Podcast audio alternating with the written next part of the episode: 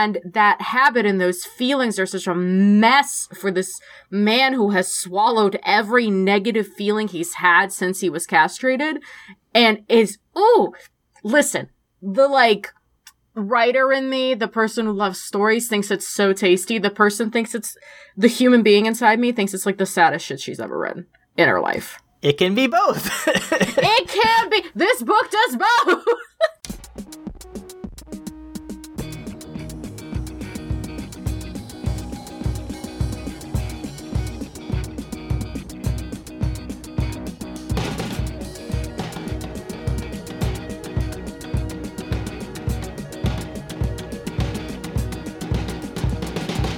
Welcome to Mortified, the Friendship Quest, a podcast where two long distance friends bounce media recommendations, all in hopes the other will like it. I'm Aaron. And I'm a baby that's about to get murdered.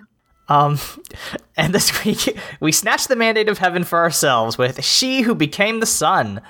Before we assume our siblings' identities, remember you can help us on Mortified the Legitimacy Quest by subscribing to us on YouTube, iTunes, or Spotify, signing up for our monthly newsletter through the link in our show notes, and following us on Twitter and Tumblr at MortifiedPod. So, Layla, Aaron.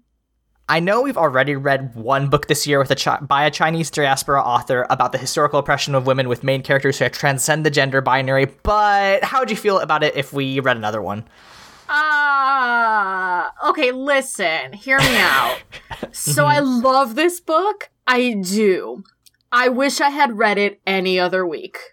Yeah, I think unfortunately we're both we both had kind of a difficult week, uh, and that is going to affect how this episode runs. So, sorry, uh, sorry about that, Shelley Parker Chan. Uh, I know you're doing great. I don't think you need uh, the mortified seal of approval, but um, you know you're gonna get it. But you're gonna get. Gonna, listen, I like this it's book, gonna but... come tinged with an with with some some sour notes that have nothing to do with your beautiful novel. no, your novel's great. Um, but yeah, it's just the hosts have been having a rough one, but we're still here producing content for for our listeners. So, shall we do the plot summary and then talk about uh, our feelings? Yeah. Uh, okay, so uh, She Who Became the Sun by Shelley Parker Chan is a, a book about a little girl who is born into a famine and then it gets worse. Um, her once her father is killed by bandits after he by the way tries to sell her to them as food which you know you hear uh you hear a lot of tell of little girls getting sold as you know concubines and such.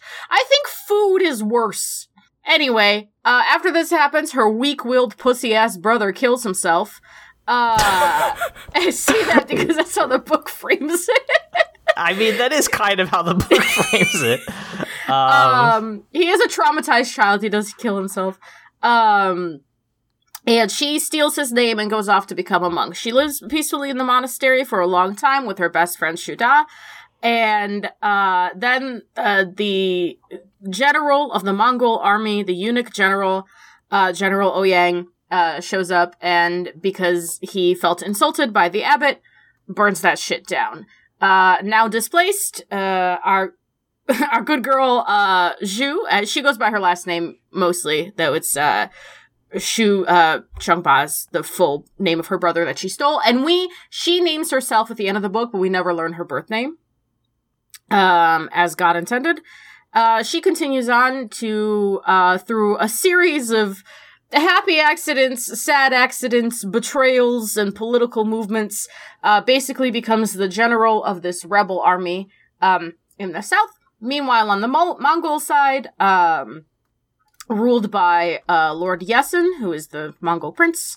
Uh, in this situation, um, my good, good, tragic general Ouyang, the eunuch general, is plotting his revenge for the Mongols having killed his whole entire family uh, against uh, Lord Esen. Um, this is a tragedy. Everyone is sad, and it's a really good book. But now I'm sad.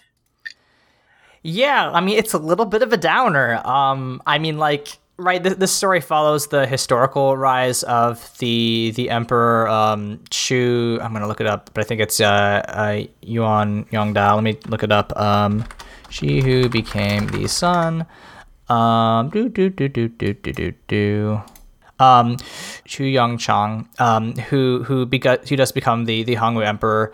Um, but like he right this is this is an imagining of that that historical emperor's rise to power um, but uh, Shelley Parker Chan her her whole uh, well I guess their whole she was thinking about like what if um, this whole like Confucian ideal, right? Because the the Confucian patriarchy is based on this this one historical figure, um, Chu Young Chan. Um, what if that guy was actually you know born a woman? Um, and that that's a fun subversion of of you know um, Confucian patriarchy. Um, and yeah, it, it's a very interesting story. There's a lot of gender. I mean, I don't I don't think it's a surprise that the author is um, you know a she they uh, trans person. Um, very similar to the other book I was referencing, which is, of course, Xiran Jay Zhao's Iron Widow. Um, you know, a book that is, you know, very interested in the historical oppression of um, women in, in Chinese culture, um, in a in culture generally, to be fair, um, and um, you know, is a re- retelling of you know that that history of of you know various uh, various influences and in, in, a very interesting and fun way. I think there's a lot of good. Uh, Layla, you brought this up in your notes, but interiority. The book is is just a lot about people's motivations and feelings in, in a big way.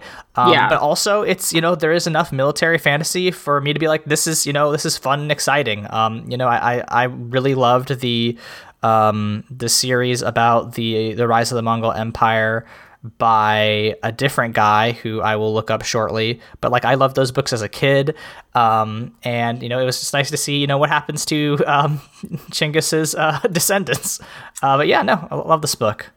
Yeah, it's just beautiful. Um, let's talk. Let's talk about our characters. Um, Zhu Chongba, as we said, uh, our main character, born a woman, non-binary royalty, right? Um, I, so I was a little callous about her brother's suicide earlier, but like she genuinely is that callous about it, and most of the first part of the book is from her perspective, which it was mm-hmm. almost almost jarring to leave her perspective. Yeah. Um at first, and then you kind of get used to the flow of it.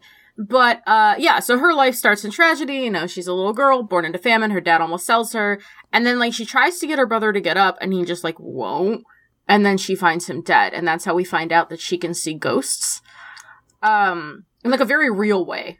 Um and uh i there were moments i kind of struggled with this book because i was trying to read it all in one day and it's it's it is a slow read. It is dense right it's only 400 pages so it's not like the thickest shit we've read for this podcast but uh she is I she, she is I think what the Joker wanted to be.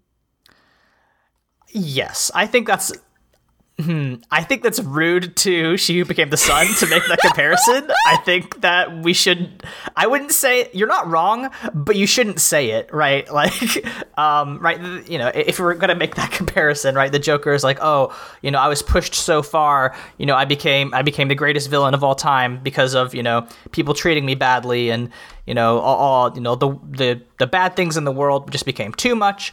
Uh, so I I became a villain, right? A villain, uh, but but but she stays funny.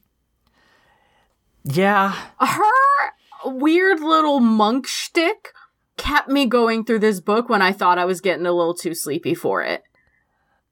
Yeah, no, there's a lot of bits where um she is just like, um, like people are just like, why is this fucking idiot monk leading this army? Uh, and the monk's just like, well, this humble monk who doesn't know anything is just just trying his best out here. Uh, there's one bit almost verbatim.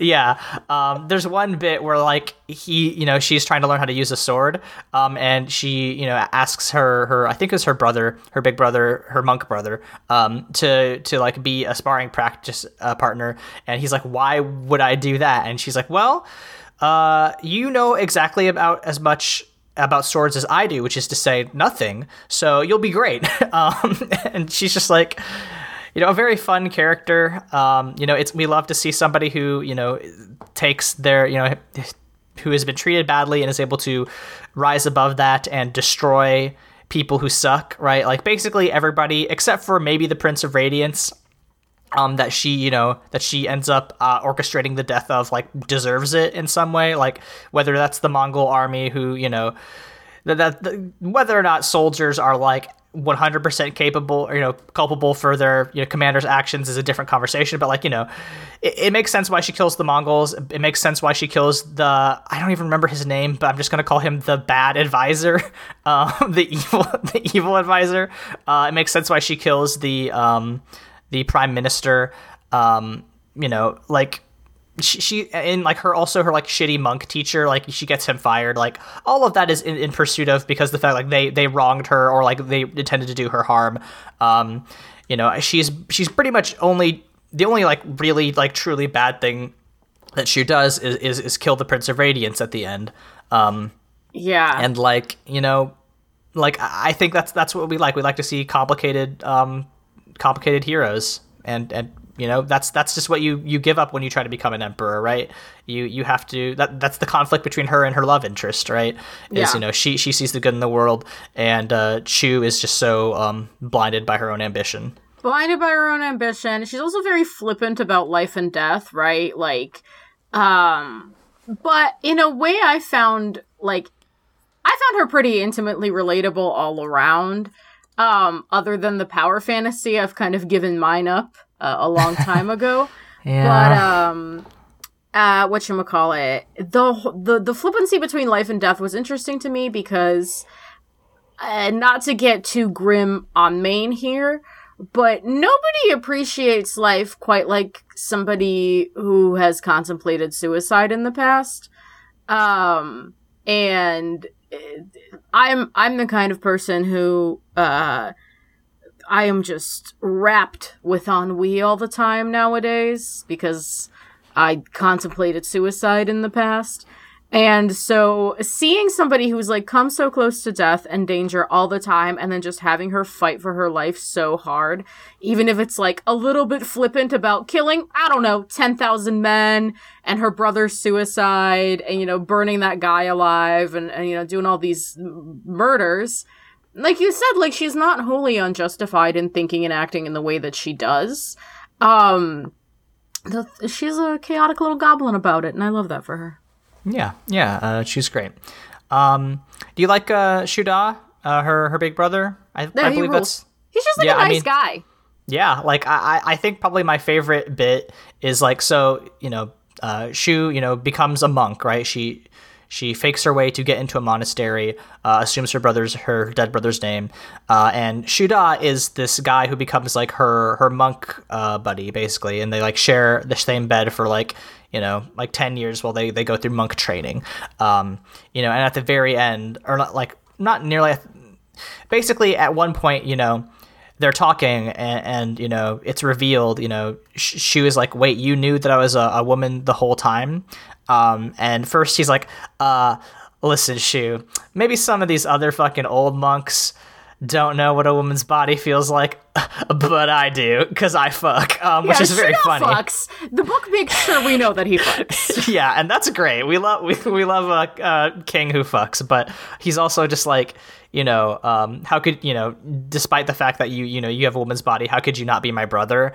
Um, and like that was really nice, and you know, basically he's you know he's just like basically her number one guy um, the rest of the book, except for the one bit when he does attack them with his small bandit army.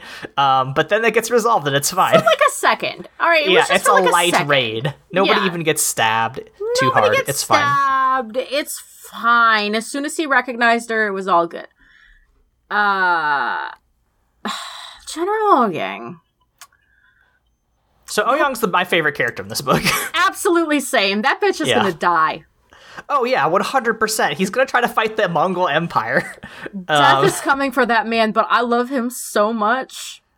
Um, I mean, like, so Oh Ouyang's great because, like, one, he, right, he is he is the foil to to Zhu in many ways because, like, as as a eunuch, right? He, he was castrated as a young a young boy, um, and they are constantly the book is constantly and himself is constantly comparing him to a woman, like he has the face of a woman, is the way that they phrase it, and right? He um, hates it. Yeah, uh, I mean, he's not thrilled. I mean, it's listen, he he was he was castrated as a child and you know kept as a slave.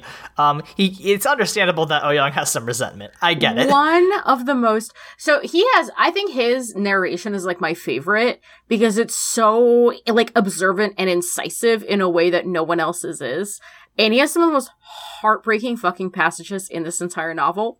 An overall heartbreaking novel, as we've mentioned. Um, and I think one of them was was a moment where he did get compared to a woman. It was when when uh, uh Esen came to him drunk, mm-hmm. and they were talking, and he, the two of them have this fucking unhinged sexual tension where Ouyang is like super yeah, repressed. So there's a there's a surprise fisting scene in this book, and that's less horny than the tension between Ouyang and, and Esen. Yeah, it's like, incredible. it's uh, wild. And so uh, puts his hands his hand on Ouyang's face like a tender, tender little touch. They're having this moment where like, man, they've like never even like like shook hands, right? Like they've never touched each other. And Esen's got his one hand and a hand on his face, and he says, Wow, your face really is beautiful like a woman's. And that is like the first major rift in their relationship. Because it is it is a level of like gender dysmorphia, resentment, like hate like all of these things. I love that scene. It broke my heart. Yeah, I mean it's great, right? Like the um, Esen's tragedy is that he loves Ouyang like as much. Like you know, I don't know that it's right. I, would I want to say that he actually like has romantic love for Ouyang, although you know there is like that's like there's a lot of tension between them. But like he definitely loves him like the way that you love somebody like your your closest friend. Um, but like he his his big you know flaw is that he does not understand Ouyang's actual um, emotional conflict and, and pain, right? Because Ouyang is not. Um, I don't think he is. He's either half Mongol or like 100%. Um, I forget the the ethnic group, but it's um, starts with know, an N. Yeah, Nanren. Um, yeah, and like he right so so he you know is not accepted among the society of the Mongols who you know he he's a commander of Mongol armies but like everybody hates his guts um and like you know like he, his inability to be like fully integrated into the society that he has become like you know one of the best generals in right Mongol culture like is pretty pretty happy with you know whatever you can do as long as you're good at like fighting. Um but like you know he, he is still excluded because of his ethnicity because of his like weird you know because of his mutilation and the shame that came with it um, and, and because the fact that he you know has, has a, uh, a quote unquote woman's face um, right and the fact that you know his closest companion cannot see that is is so heartbreaking to to Ouyang that like he you know his whole time he's plotting this coup because like you know uh, Ouyang's father uh, I believe um, you know killed uh, or no, Esen's father, um, Chaghan, killed Ouyang's um, whole family, um, like the entire line, like all his brothers and his, his parents, and you know they were all slaughtered by them. So like Ouyang's plotting this coup against the Mongol Empire the entire time, directly under Esen's nose, and is like completely torn up about it. He's just like, God, I, you know, like I, I have to do this because it is my duty as a son to avenge the the ghosts of my family. Uh, but at the same time, I, I love Esen so deeply, um, and it's so hard for for him to to come to grips with that but also at the same time he's just like this guy doesn't get me. He's never seen who i am. He never truly understands who i am. And even as like the blood from uh Esen is like running down you know the front of his face as he stabs him like he's still just like ah I, I love this man and also uh, i have to do this because he, he never would have truly got me. Yeah so i pulled a quote. It's ouyang watching Esen with an ache in his heart realized afresh that uh, Esen had never been able to understand the values that made other people's worlds different from his own. He looked but couldn't see. Brutal. Bru- this this novel does such a brilliant job of portraying love as momentum, right? It's you can't just like even when you begin to understand that something inside someone is incompatible with the vision you had of them, right? It begins to kind of tarnish that veneer of love. It's still love as momentum. You can't just stop yourself. It's a habit. And that habit and those feelings are such a mess for this man who has swallowed every negative feeling he's had since he was castrated and is, ooh, listen, the like, writer in me, the person who loves stories, thinks it's so tasty. The person thinks it's the human being inside me thinks it's like the saddest shit she's ever read in her life. It can be both. it can be. This book does both. yeah, it's it's a lot. It's a lot to handle. Um, do you have thoughts about Esen? Yeah, he sucks, right? Oh, like, oh you don't like him? No, he like he's he's like surface nice, right? So if if Ouyang is the foil for Zhu, uh, Esen is the foil for Ma because they're both oh. naive, but Ma's naivete come. She's not naive. She's empathetic. And she's empathetic knowing that it's going to break her heart. She's empathetic mm-hmm. knowing what the world is like and trying to always actively find the kinder path. Esen is naive. He's naive because nothing has ever been denied to him. He's the first son. His understanding of the world is just incomplete because he's never had to struggle. Yes, there's that the the narration in that bit when they are touching when when uh, Esen is drunk, um, and like you know Ouyang's just like oh, and now he's pulling away. He's just like oh, the the thing the prince just saw something. Um, you know, he was just reaching for one of his possessions, right? That that is how he he feels about you know that that embrace um, because that's right. I think I think Esen right is just like a spoiled rich guy. Um, that being said, um, because I read the Conqueror series by Conn Iggulden, that's the series I was trying to reference earlier. I just kind of like have a general nice feeling about the Mongols in a way that probably isn't appropriate. I still also have the same nice feeling about Julius Caesar uh, because I read, you know, four books about the Roman Empire slash the Mongol Empire, and I spent a lot of time with those characters' interiority, and now I just kind of associate them with being like kind of nice guys, even though historically that's not the case. Um, but um, you know, it's yeah, I think that's a very good point to compare Esen to Ma.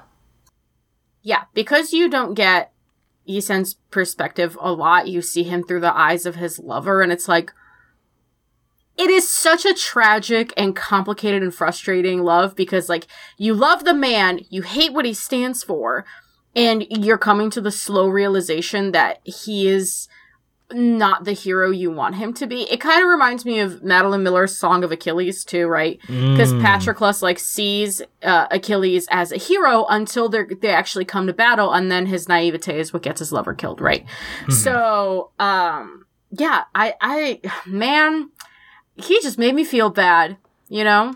I guess there is one character that because we also get the perspective of Lord Esen's adoptive brother, um, and I guess that is his redeeming quality is wanting to see the best in his adoptive brother, even though, you know, his brother hates his guts. Um, wanting to see the best in him, but not wanting to see reason. Right? Like, because the whole conflict between him and his brother is one, Esen never stands up for him ever in front of his father and wholly mm-hmm. wants to believe that his father will just accept him if he learns how to fight. He doesn't. Um, and two, he doesn't ever believe his brother when he's like, I didn't kill our dad, right? I didn't push him off a cliff. Mm-hmm. It's like, that's the big rift between them because in that moment, like, what would have happened if the brother had accused, uh, Ouyang of plotting a coup? He would have never believed him. Exactly. Yeah, that's true. Yeah, you know, I love it. Sometimes you have to have a, a tragic, uh, you know, rich guy who, you know, doesn't doesn't see the things the way they actually are because his life is great uh, and, until it comes all crashing down around his head. It's a lesson on kindness versus the responsibility of power, right? Because a nice guy like Esen could have maybe done fine if he wasn't a powerful lord whose decisions had weight on people's lives. But because they did, his ignorance and naivete is not an asset. It's not like a, a worldview that's valuable or positive like it is for Ma. It's a fucking detriment. Yeah, sure is. um, I mean, uh, the thing about Ma is that, like, you know, uh, it, she I like Ma because she, you know, picks battles that she knows she's going to lose and fights them anyway. Um, like when she, you know, constantly is is going up with uh, little Guo and like her shitty fiance, uh, and she's just like, I'm gonna put all these like poetry notes in your armor to you know protect you from arrows. Um, and like you know when she like stops these guys from harassing uh, an old lady uh, and they just like throw her into the street and then steal from the old lady anyway like she does these she picks these battles and you know knowing that she's like fucked doing them anyway because nobody appreciates her um, and it's it's just so nice it's i, I like ma as a character I love her. Uh, she has big anime protagonist energy. She cries Yeah. a lot, yes uh, I love. In, in a different world she would be uh, the protagonist of a shonen um, but uh, unfortunately she uh, has to has the love interest of um, uh, somebody who wants to be an emperor which Yeah. which makes you uh, screwed Yeah, uh, she does though. Like, I don't know. Like speaking speaking of inter- like an interiority, everyone else is so concerned with the machinations of war. She is concerned with the machinations of people, which is which is fun. A fun break from that machinations of war. Um, where you know she's so focused on like finding a kinder way, and it. What I like about her versus Lord Esen is that she, you're right, like she picks the battles, but they're also battles to her, right? Like her kindness isn't just like a trait, it's not just like a thing. She, she wants the kinder outcome and she knows that that's a fight. Mhm. Um, and she's realistic about it because of the way she grew up. Her whole character arc of like, she, she just accepts her fate, you know, she's gonna marry little Guo, this is her shit, it's fine. And then this chaotic little monk shows up, and it's like, don't you want something? Aren't you tired of being nice Yeah, Exactly! don't you just wanna go ape shit? Um, I loved those chapters almost as much, or probably just as much as I loved the chapters of uh, Ouyang just like coming to terms with with the fact that he's been swallowing his feelings for two decades. Um, she's so like, she's so controlled, right? And she's trying so hard not to not to give in to this like awful, awful fate. But then she keeps thinking about this ugly monk. she's like, "Fuck! What did you do to me?" Um, I love that. I love a frustrated but kind young woman who just cries and gets fisted in the third act. listen god bless I'm Um, proud of them. I think they're doing great. Listen, if you if you are missing a hand, you got to do whatever you, it takes, baby. Um, yeah, I mean, there, there's only a couple other characters. Uh, you know, Prime Minister, Evil Minister. They they're kind of just plot contrivances. You know, they're they're kind of like conniving, manipulative dudes who um, are obstacles to uh, Zhu's rise to greatness. Well, one of them is conniving and manip- manipulative. The other one's paranoid and a coward. Yeah, um, and they both die. They do both well, No, Evil Minister doesn't die. He's gonna show up in the second book. Um, he doesn't 100%.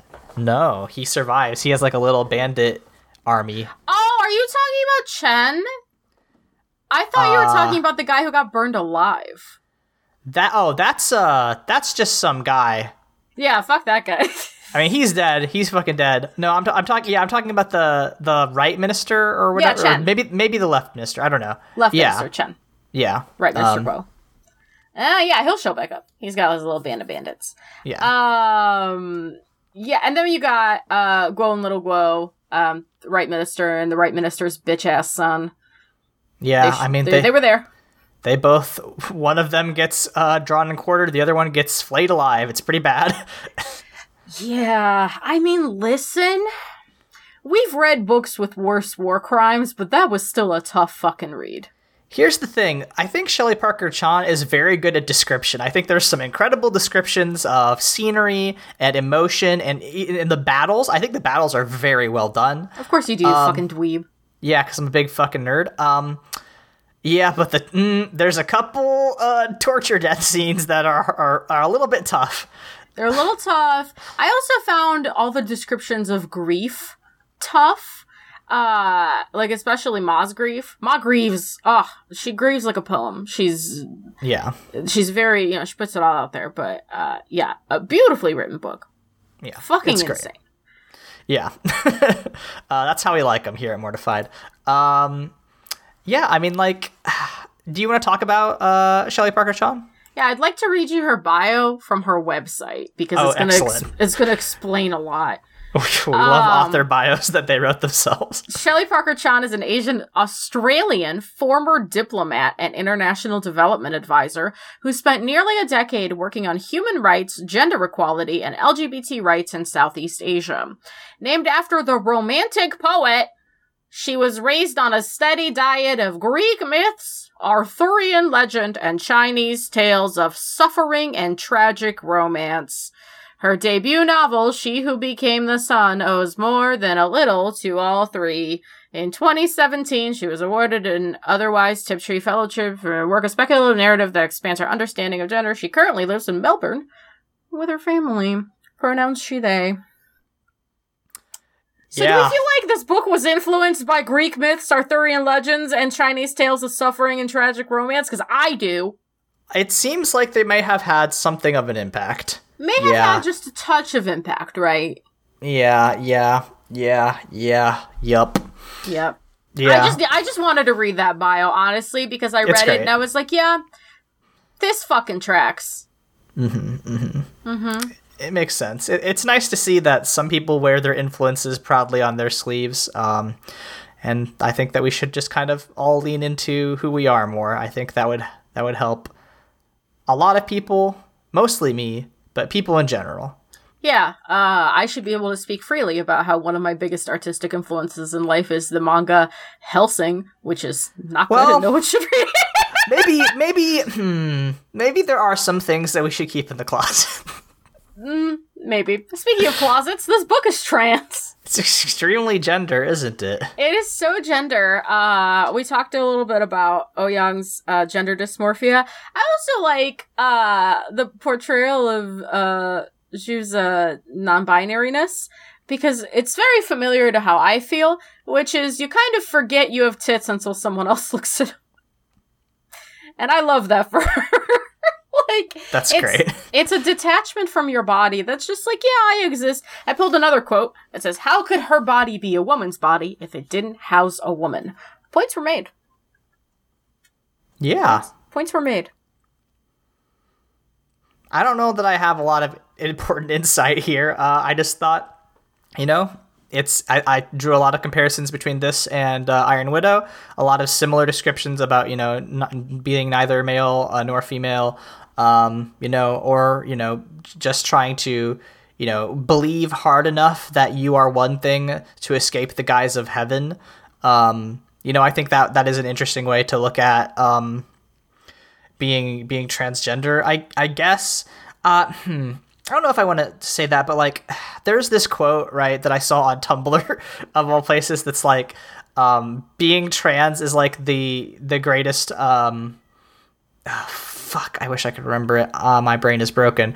But basically, being trans is like is like um, one of the greatest, you know, divine alchemies because um, you get to participate in God's own act of creation, um, and that is you know kind of how i feel about like this th- this kind of conversation about how like at first uh, she was like no i don't want to attract to heaven i will become somebody who i'm not but then um, by you know being quote unquote freed when uh, Ouyang slices off her hand, uh, she's like, "No, I'm leaning into who I actually uh, was always meant to be," and you know, disregarding heaven and becoming, or you know, choosing you know the the name of the emperor that that has you know a connection to heaven right?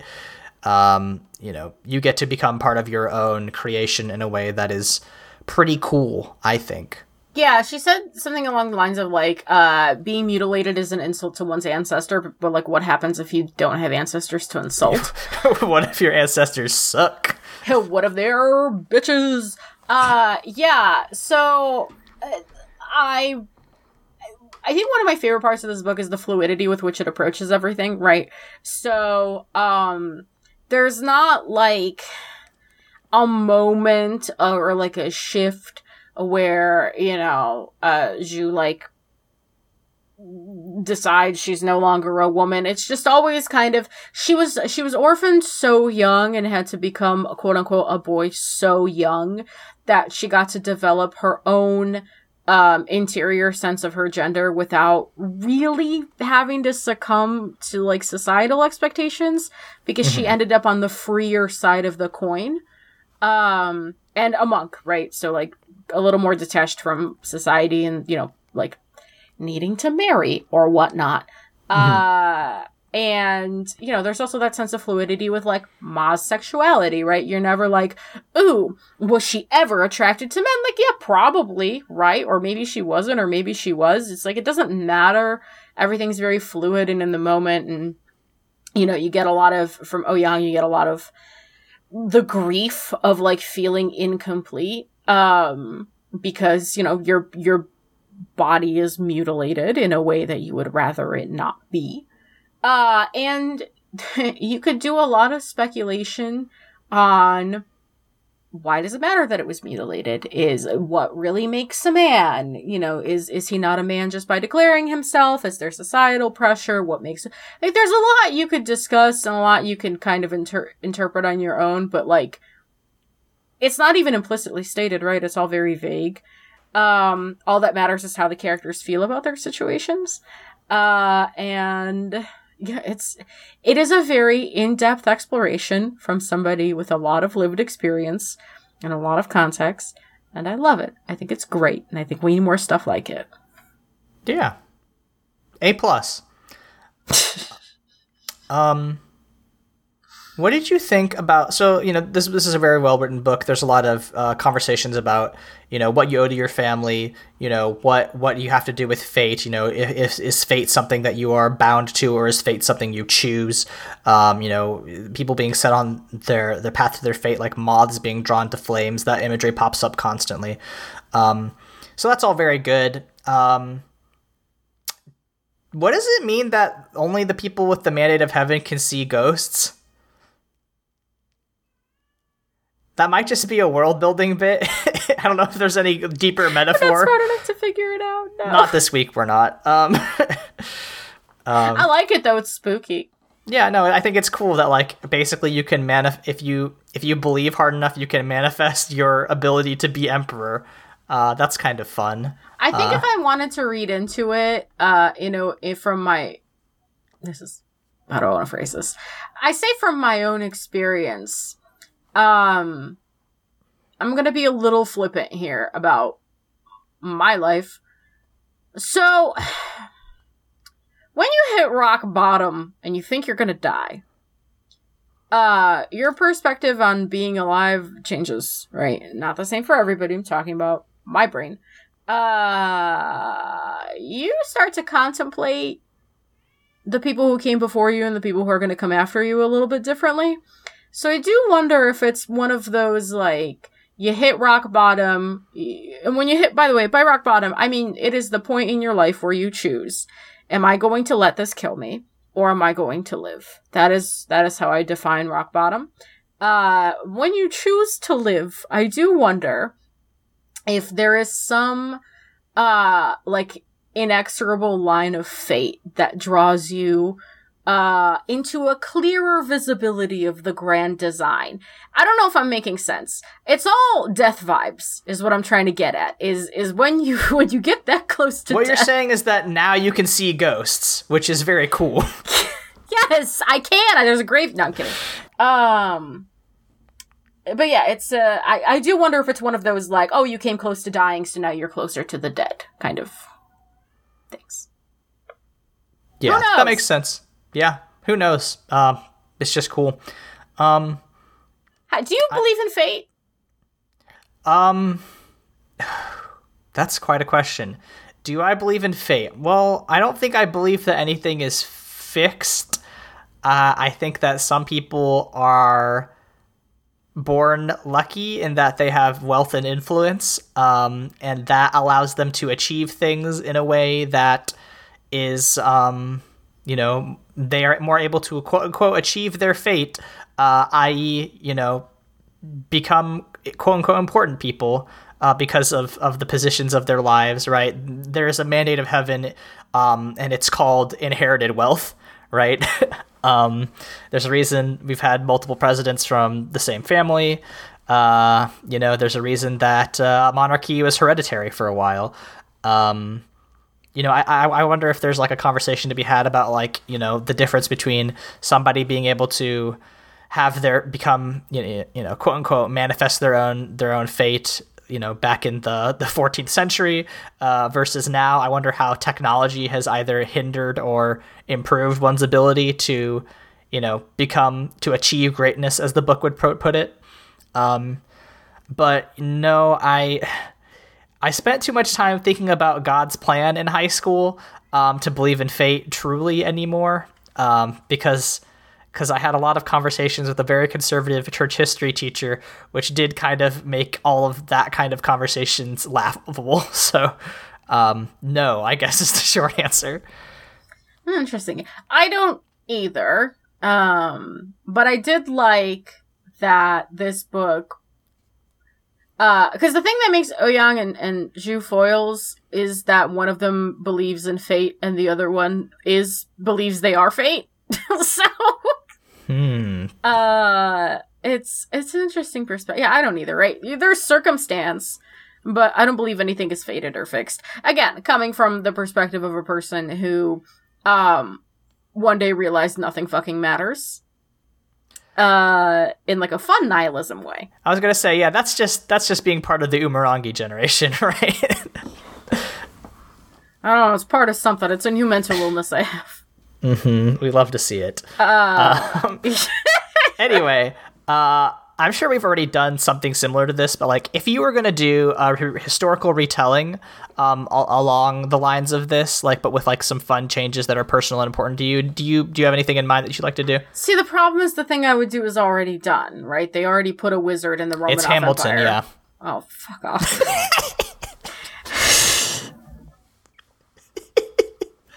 I I will never be satisfied. Always saying this. uh, no, it is Anastasia, unfortunately, is the problem. Mm-hmm. They already put a wizard and a cool bat into um, the I- Imperial Apology Tour for the fucking Romanovs.